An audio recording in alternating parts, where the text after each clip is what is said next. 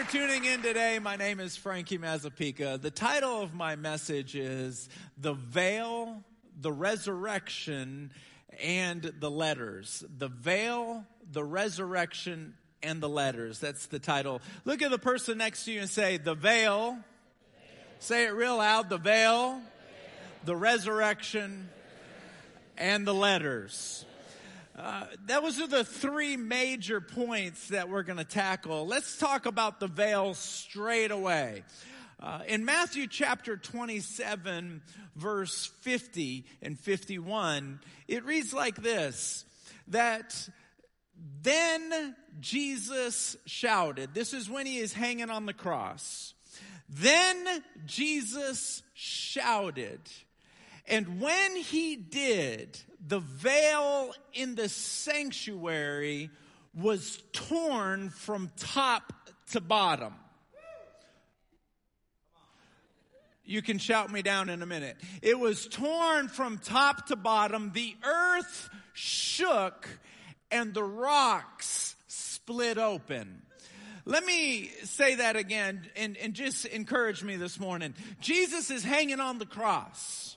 There were multitudes following him around for three years, but at the cross, those multitudes were nowhere to be found.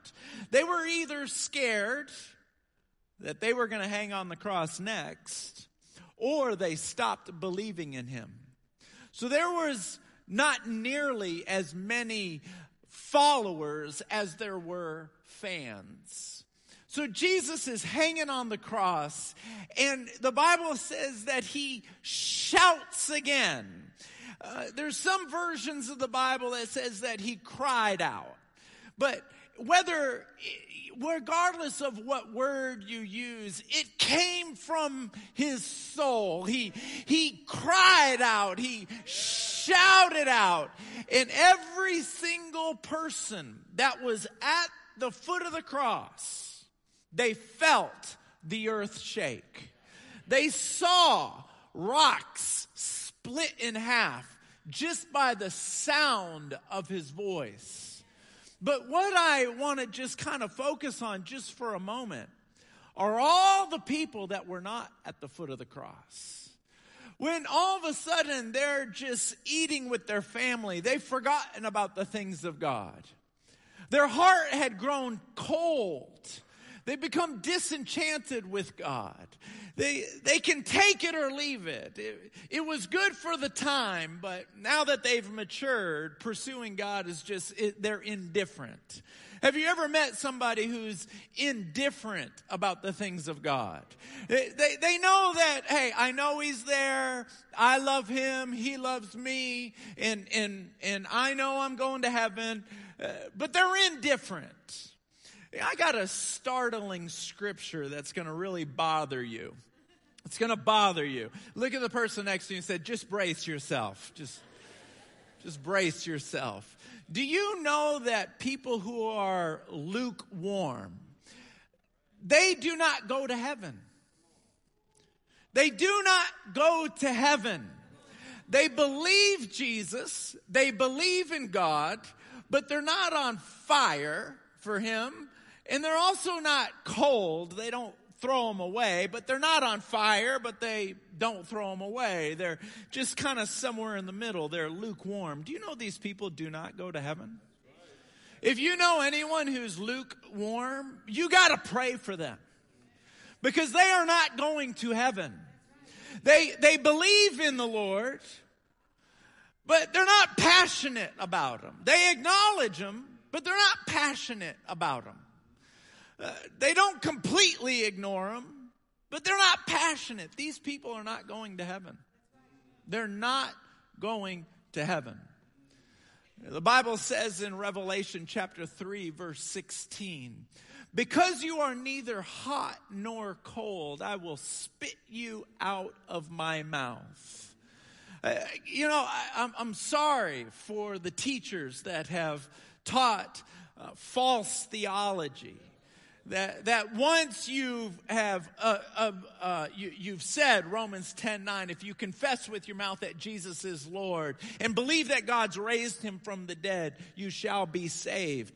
They've, they've taught that message, they've taught that verse in pieces uh, in pieces. The Bible says that if you confess with your mouth that Jesus is Lord, He's the Lord of your life. He's the Lord. He's the, He's the Lord of your life.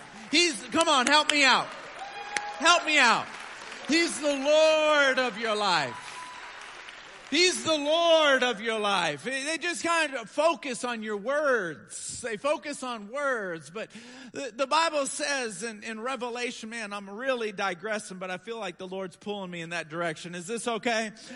I'll get back to my sermon in just a minute, but in, in Revelation chapter 2 verse 1, uh, he's talking to the church of, um, uh, Ephesus. He's talking to the church of Ephesus and, and he says this, and I think it's like in verse four or five. He, he says this, he goes, you have, you no longer love me as you once did.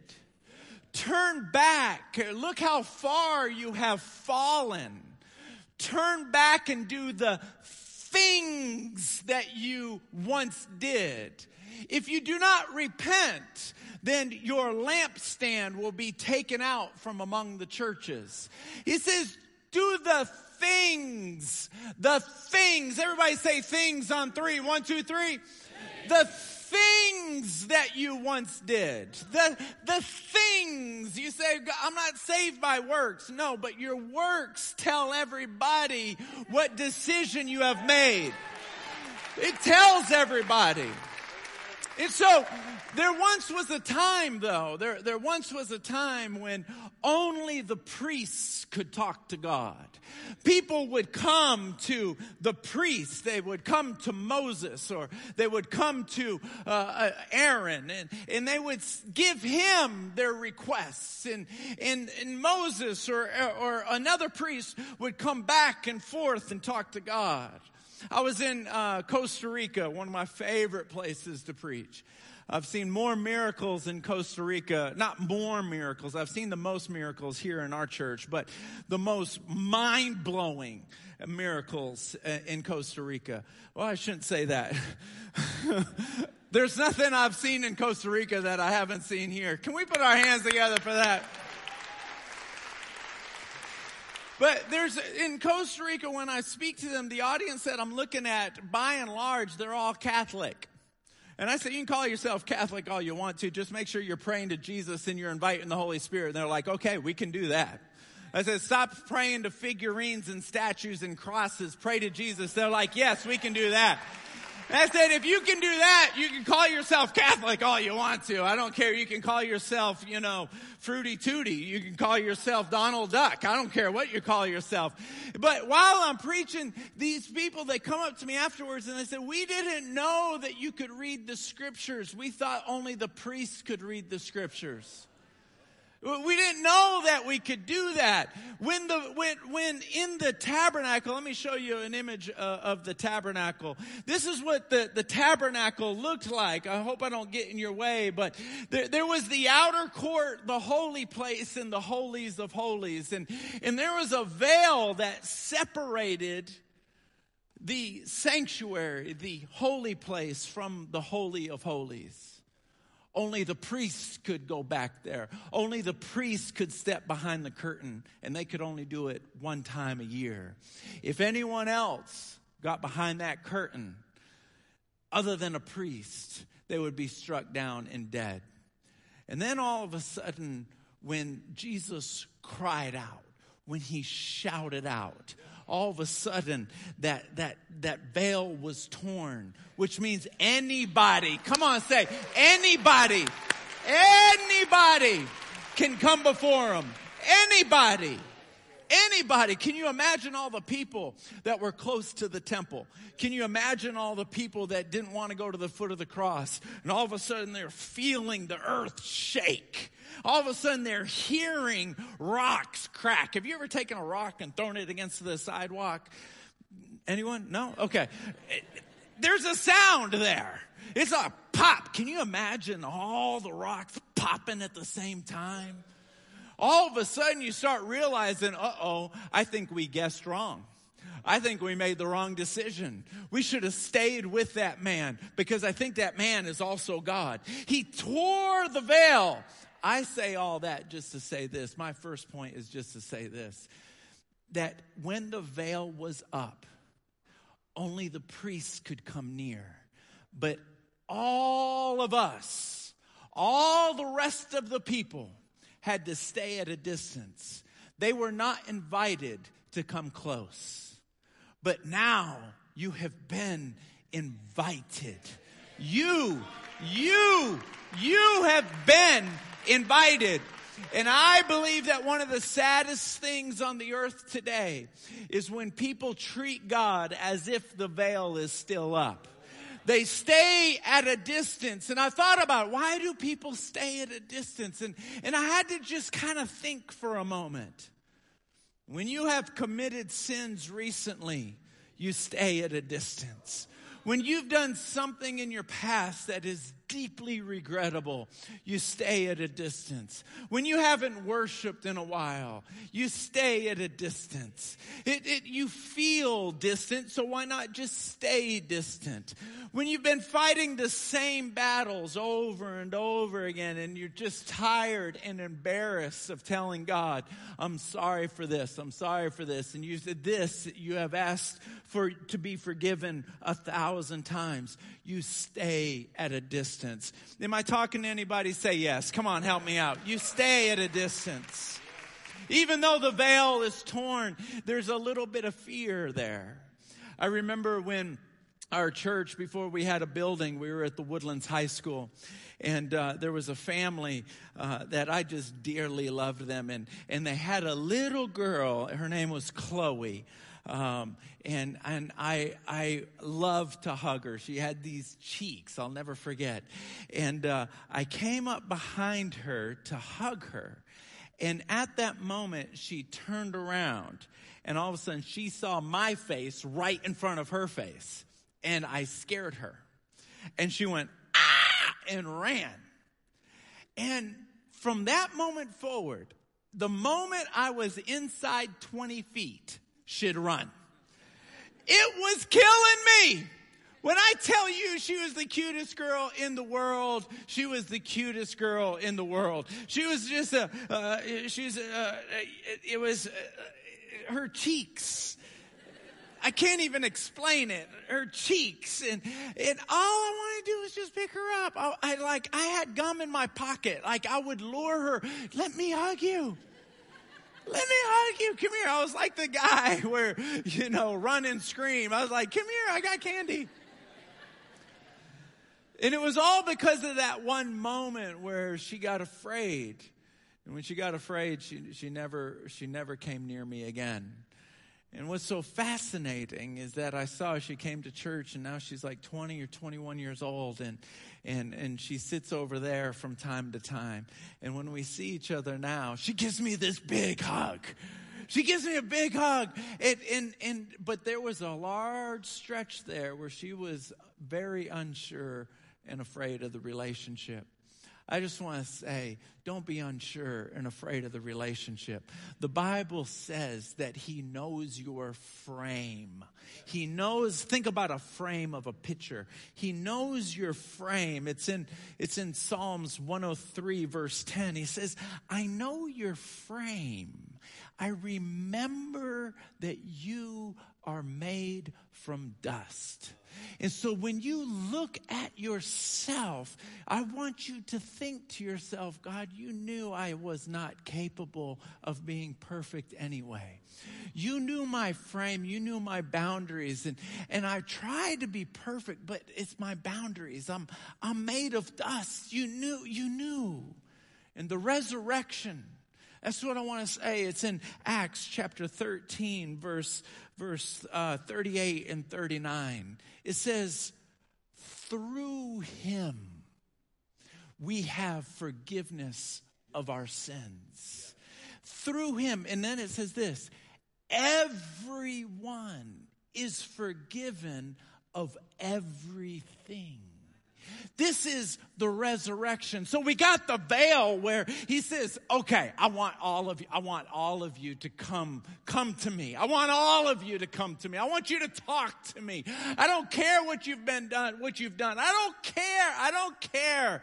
And to prove it, he rose from the grave saying that all the death, all the sin that should be coming upon you, all the judgment that should be coming upon, it's all forgiven. Do you know that Jesus was resurrected before you were born? He looked into the future and he saw you and he knew that you are made from dust and he said, There is absolutely no way that this daughter, that this son is going to be able to live for me righteously. And so I'm going to pay the price right now so that they can walk through the veil so they can walk through the veil. Can you put your hands together for that? I'm, I'm begging you. I'm begging you to walk through the veil. How do you walk through the veil? Let me get super practical. Walking through the veil is, is 1 Thessalonians 5.17. Never, ever, ever stop praying. Never. It's one of the shortest verses, but it's, it might be one of the most important verses. It says, never stop praying. Never stop praying. Now, oftentimes, the last uh, verse that we memorized was like 20 years ago. So we're going to memorize that verse together, okay? Don't say it yet. I'm going to say it to you. It says, never stop praying. Okay, on the count of three. One, two, three. So you just memorized the verse that fast. You guys are good. You're good. Give yourself a round of applause.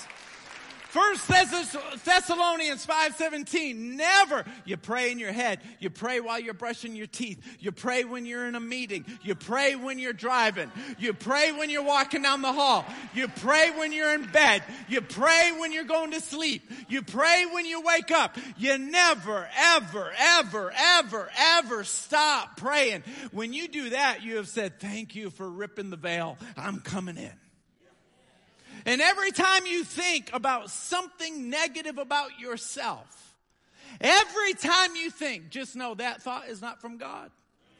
That thought is straight from hell. There is a demon that took an arrow and went right to your thoughts to tell you something negative about you. And that's when you respond and just say, I, that's a lie. That's a lie. That's a lie. When you agree with a lie, you are inviting the spirit of the liar. Do not agree. Do not agree. You say, well, it's true. The thought I had was true. It, it, look, every single lie has an element of truth. Otherwise, nobody would believe it. Are you with me?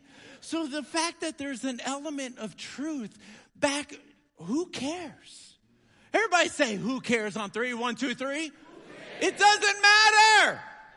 Who cares? Thank you, Jesus, for forgiving me. Thank you, Jesus, for walking with me. Thank you, Jesus, for loving me. Thank you, Jesus, for the anointing. Thank you, Jesus, that you knew I was dust. Thank you, Jesus. You know, um, I find it fascinating. Before the resurrection, the Holy Spirit only came upon people for a certain amount of time and then came off. For example, Samson. The Holy Spirit came upon him three times that we know of. And all three times he killed something that was attacking him. In all three. The first time he killed a lion. Can you imagine that? Just taking a lion, the second time, he killed 30 Philistines. In the moment, people who watch boxing matches, it's, it's one against one. Can you imagine one against 30? That, that's impressive until you hear the next story. He killed a thousand by himself. Can you imagine a thousand people around you in a circle? You're in the middle and you win? That's like a mic drop. Boom. Like, what now? The Spirit of the Lord just comes upon a person. But after the resurrection, the Spirit of the Lord can be inside of a person. That set inside of the person. The veil was torn. Come talk to me. Come talk to me. Come talk to me. Come talk to me. And then it's like, not only do I want you to talk to me, uh, my spirit is going to be in you in you so that you can do things that you wouldn't normally be able to do. That's, that's the key. And the, the last point I want to talk about is this helping anybody say yes? The last thing I want to talk about are the letters. There's, there was letters that the Lord sent to us. You know, have you ever said, God, can you just make it crystal clear what you want? I think the most popular prayer is God, if you just tell me what you want me to do, I'll do it. Raise your hand and put your hand up for that. Just tell me. I don't want to be disobedient. I don't want to be a fool. I don't want to make the wrong decision. If you want me to go right, I'll go right. If you want me to go left, I'll go left. Just tell me. My God, just tell me. Are you with me? Say yes. So he sends a letter, crystal clear black and white. He sends, he sends seven letters in, in uh, the book of Revelation. Um, is it seven letters? Somebody help me. Seven letters? Thank you. Seven letters. In particular, I want to talk about the letter that he sent to the church of Philadelphia. This is in uh, Revelation chapter 7, I'm sorry, chapter 3, verses 7 and 8. It says this This message is from the sovereign Lord Here's John writing This message is from the sovereign Lord, the one who is true and holy, who holds the key of David. Why is that important? Because it says this in the next sentence in verse 8 the doors that he opens, actually, it says what he opens. I really like that. What he opens, no man can close. Any opportunity that you think someone's going to take away from you, it's impossible. It is impossible. What he opens, no man can close. What he closes, no man can open. And then here comes my favorite part where he goes like this I know all the things you do. I know every word you've said in the last 12 hours. I've known every thought you said in the last 12 hours. I know everything you do. And then watch this. This is, this is how he reacts to everything you've done. I have opened up a door for you that no man can close. Think about this. He goes, You have little strength. Isn't that freeing? That's so freeing. Now that that's opened and in the public and everybody knows, I do have little strength. I do. Thanks for saying that. I didn't want to say it myself. I, I do have little strength. Thank you for telling me. But then watch this. But you have not denied me and you have kept my word. You, you have little strength, but doggone it, you keep trying. You have, you have little strength, but you keep pursuing me. You have little strength, but you keep on praying. You have little strength, but you keep showing up to church, regardless of how discouraging you keep showing up. You keep showing up. Come on. You keep, is there anyone here who just keeps showing up? You, you, you get discouraged, you get down, but you just keep showing up. Come on, you keep showing up. It says you, you, you, I know everything. I know all, I know everything about you. And I know that you have little strength. The things you want to do, you don't do. And the things that you wish you didn't do, you end up doing. I know you have little strength. You have not denied me and you've kept my word to the best of your ability. So guess what I'm going to do? I'm going to open up a door for you that no man can close. Come on! Come on! He, he tore the veil and said, come on, come talk to me. He rose again to say, I know the sins that you have. Don't worry about it. I've taken care of it. Come talk to me. And then he says, I know you have little strength. I know you do. But you haven't denied me. Would you all put your hands together for God? That's how good he is. That's how good he is. Let me, let me share with you a, a, miracle that he did recently. We're going to play a video in just a moment. And I always like to share a testimony of a healing or a miracle right before we go to ask God to do a miracle in this room. Right before, because this is this in, in, in Revelation 19, verse 10. It says the testimony of Jesus is the spirit of prophecy. When you talk about what Jesus has already done, you're actually talking about what he's about to do. Isn't that awesome? So as you're watching this testimony, I just want you to know, man, he moved power. I haven't seen this video. I don't know what video they're about to play. I, the way he moved in her life or his life, that's a miracle. He's about to do a miracle in my life. Just he's about to do it in my life. Everybody can believe for a miracle in someone else's life, but a miracle in your own life, now that's a little bit challenging. But when you say when you watch this testimony, you just say, He's gonna do a miracle in my life. If it's a healing, if it's financial, if it's your marriage, whatever it is, take a look at this and let the Lord build your faith.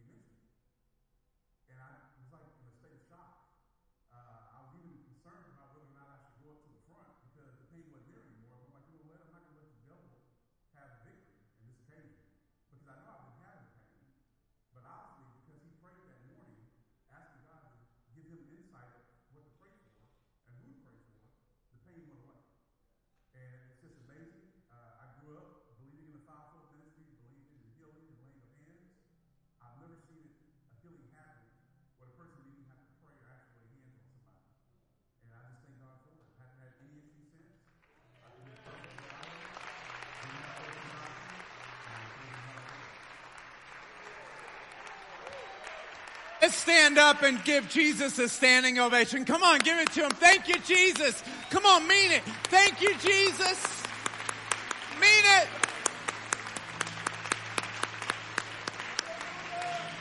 Thank you, Jesus. Thank you, Jesus. I, I, remember, let me say this for those of you who are new.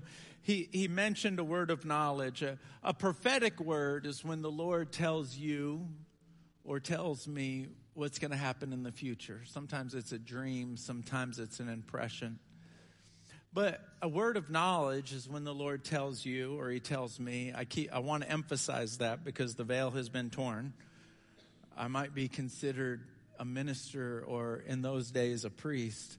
You and I walk through the same veil, so he talks to both of us the same way.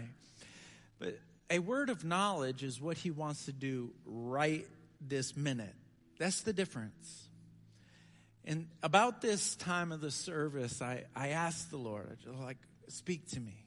Speak to me. Who do you want me, Frankie, to pray for? Because we've got almost 100 prayer partners. Some of them are in this service, some of them are in the next service.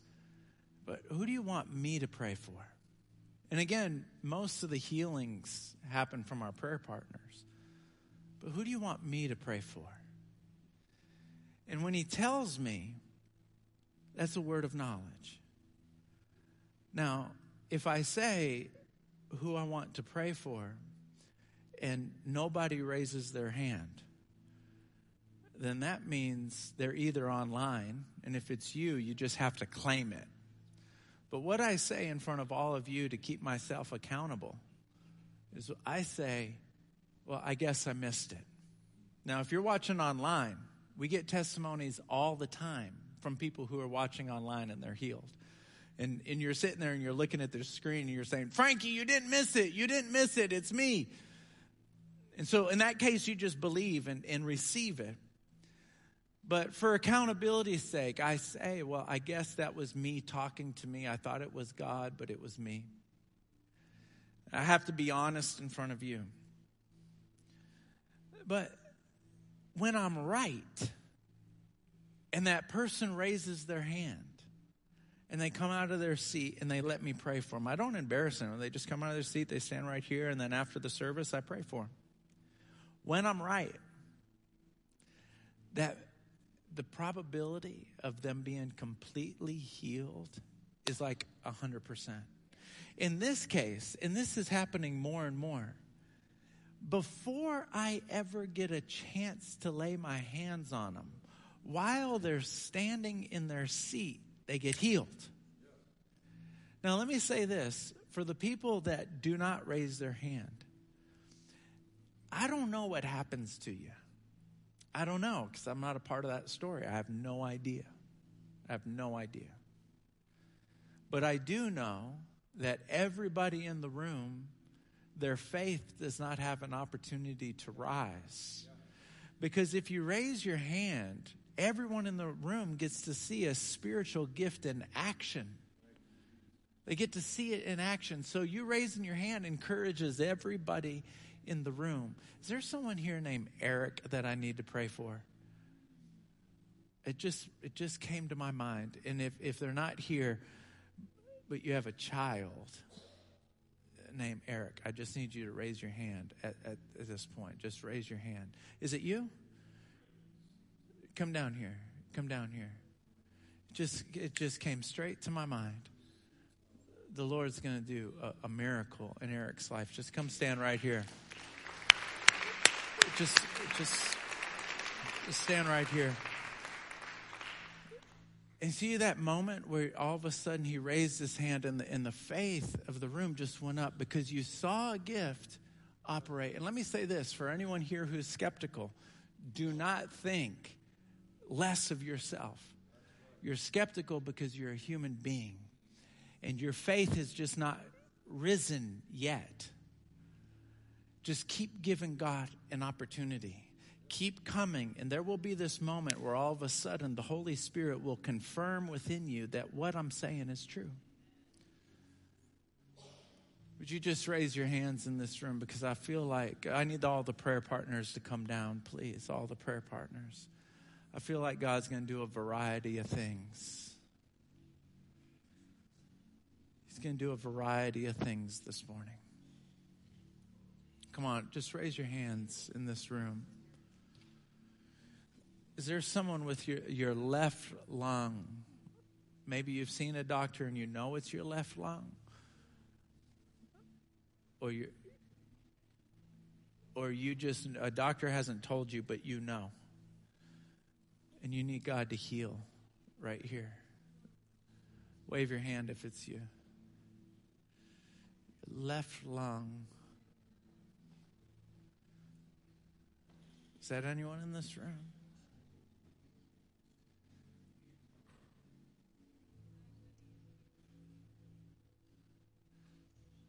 I'm going to say a couple in a row right now, and and one of them could be a little awkward, and so I'm gonna I'm gonna sandwich it with some ones that are not awkward, so that way nobody knows and it gives you comfortability to come down. This, while I was talking just now, I started moving my ankle around like this, my right ankle. Number two, is there someone here who has something in their breast that's really concerning them? I'll have a lady pray for you. And number three, pain on this right side above your hip. So if you're any one of those three, any one of those three, I just want you to come out of your seat right now. Your right ankle, something's been found in your breast that's concerning you, and pain above your hip, under your under your lungs. Just come stand right here, shoulder to shoulder. One, two, three, four. Come on down. Come stand right here. The Lord's going to heal you. That's it. Come stand right here. One, two, three, four, five, six, seven, eight. Thank you, Jesus. Now we've got prayer partners from one side of the room all the way to the other. I'll tell you what we've been seeing lately. I don't want this to freak out any visitors. But the devil is a real thing. And he causes people to be oppressed and depressed, full of anxiety and fear and anger and lust and addictions. And you know if a devil's been tormenting you, you know you know it. Nobody has to tell you, you know it. And for the past 4 weeks we have seen amazing deliverances right here at the altar. Some of you in this room, you're the most important person. It's not healing, it's not deliverance. But if your heart were to stop beating in the next five minutes, you don't know where you'd spend eternity. The Bible says if you're ashamed of God in front of man, he will be ashamed of you in front of the Father.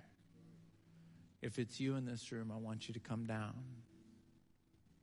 I want you to come down. And the very last thing, I believe God wants to heal marriages, and I want to know the testimony that after a prayer partner prayed for you, within 24 hours, you notice a difference in your marriage. I want you to email the church. Tell me about it. It'll encourage me. So go ahead and come out of your seats, if you will. BB, Sarah, and Miriam, I want you guys to pray with me. We have a lot of ladies down here.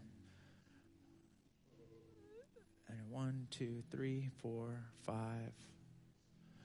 Um, that's four and five. I want you guys to come pray with me. Just get in front of each lady. I'm going to pray with the ladies, but I want you to pray with me. Come right over here. This one right here. Uh, don't start praying yet, though. Don't start praying yet. I want to pray with you. Go ahead and come out of your seats right now. Come find a prayer partner. We got prayer partners everywhere. You know if you need to come down.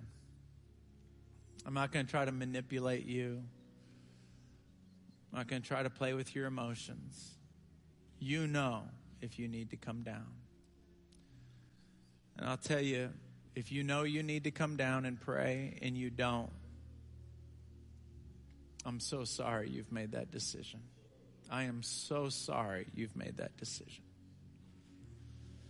There's going to be no official dismissal in this room. For those of you that don't come down, would you entertain the presence of the Lord? Would you just raise your hands, if you would, and entertain the presence of God? May the Lord bless you. Please, nobody leave. Please, nobody leave until we at least sing this song one or two times through. May the Lord bless you. May He keep you. May His face shine down upon you and be gracious to you. May His countenance be lifted up on you and bring you peace. In Jesus' name, amen.